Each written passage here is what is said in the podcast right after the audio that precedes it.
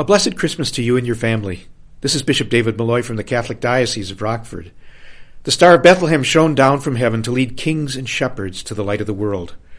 That gentle child continues to guide us today, leading us to all that is good and true and holy. The Christmas season encourages us to ponder in our hearts the great gift of Jesus to the world. I pray that Jesus will enfold you in his love this Advent and fill your Christmas with his light.